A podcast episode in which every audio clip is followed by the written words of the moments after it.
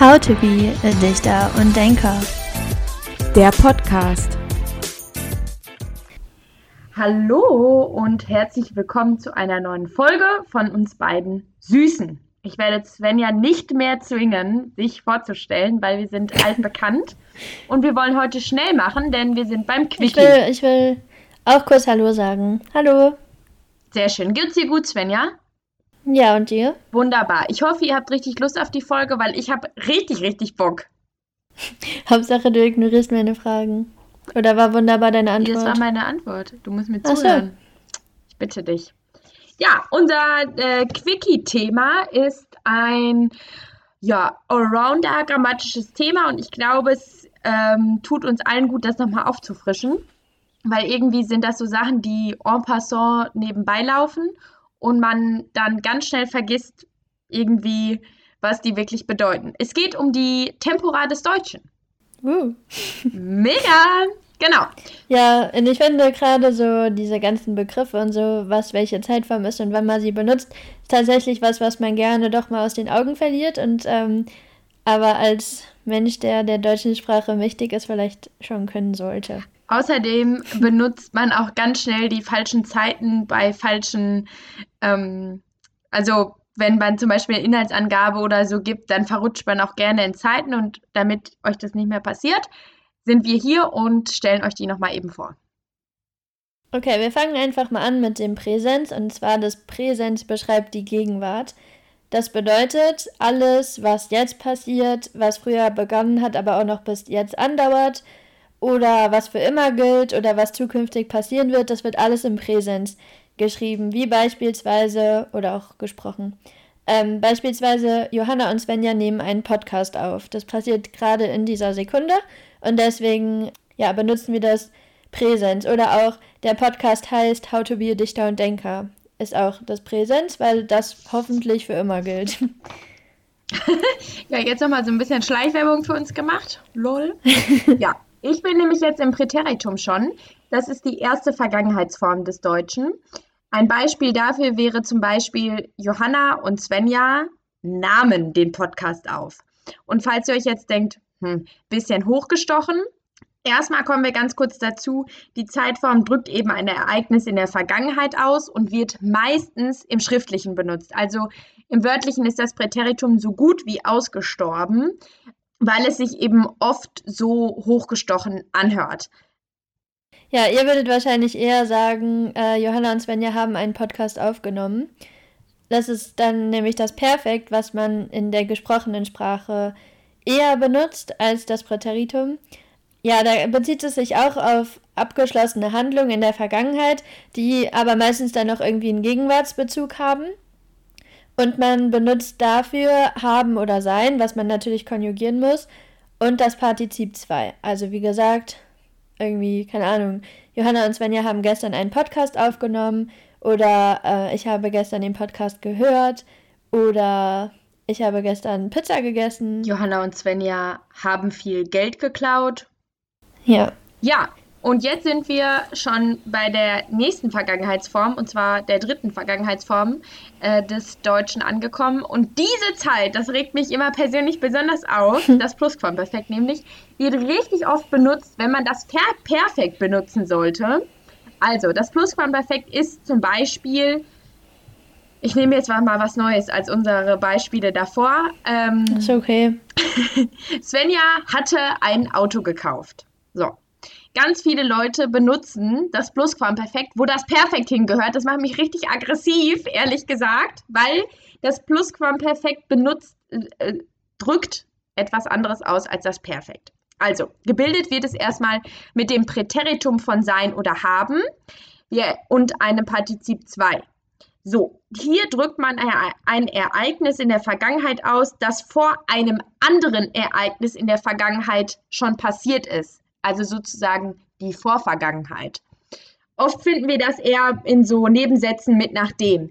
Nachdem ich die Milch aufgegossen hatte, nahm ich den Kaffee dazu. Oder what else. So, wir erinnern uns, das Plusquamperfekt wird gebildet mit dem Präteritum von sein oder haben plus Partizip 2 und das Perfekt wird mit dem Präsens von sein oder haben und einem Partizip 2 gebildet. damit sind wir schon fertig mit den Vergangenheitsformen des Deutschen.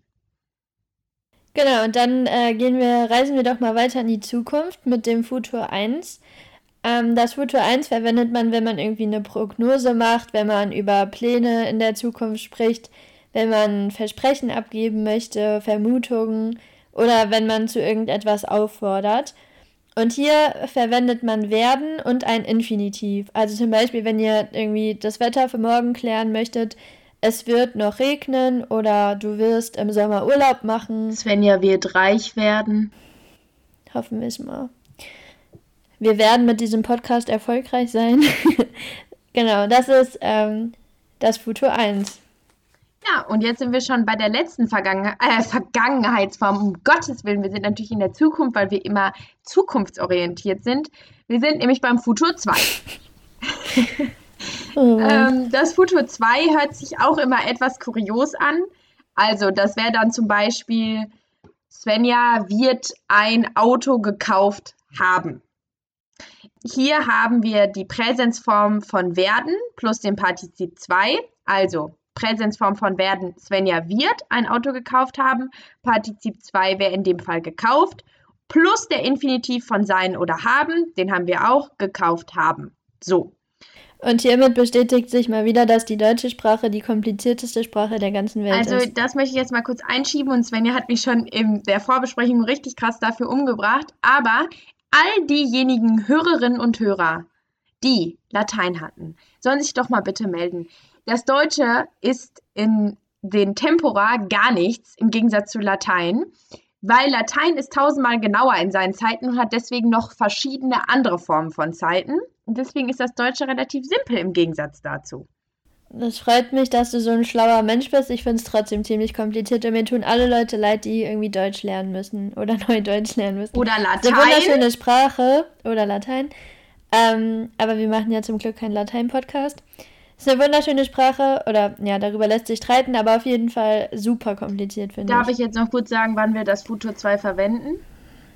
Nein. Ja, Wäre vielleicht angebracht. Oder? Also, hiermit machen wir eine Aussage über eine abgeschlossene Situation in der Zukunft. Oder man nimmt, äh, also man hat eine, Verm man drückt eine Vermutung über etwas Abgeschlossenes aus. Dafür verwenden wir das Futur 2. Und damit äh, sind wir schon mit den Tempora durch. Ging doch ganz schön flott, oder? Ist ja auch ein Quickie. Gut. Möchtest du uns noch ein Buch vorstellen? Ja. Nachdem ich ja äh, vor zwei Wochen diese Aufgabe Svenja unterjubelt habe, untergejubelt habe, habe ich mir kurz überlegt, ob ich diese Woche dafür zwei Buchempfehlungen mache, aber das wäre jetzt auch ein bisschen drüber gewesen. Ja, wir wollen es jetzt mal nicht übertreiben. Ne?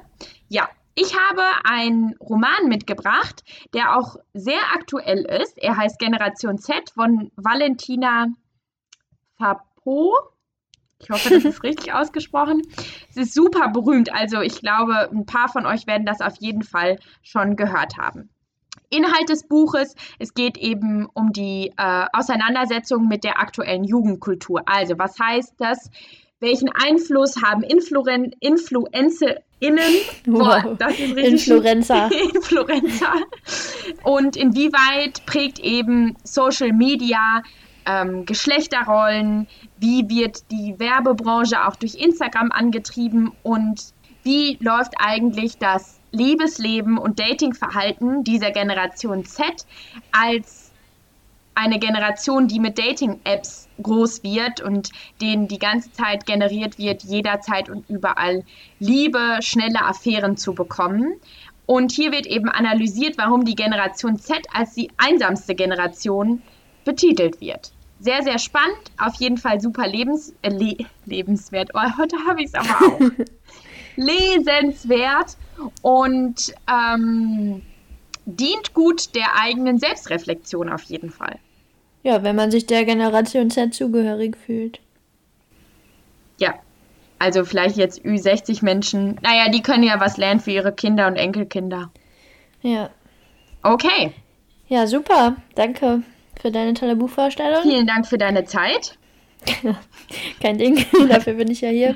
Ja. Ja, wir wünschen euch dann noch eine schöne Woche und hören uns dann nächste Woche zu unserer langen Folge wieder.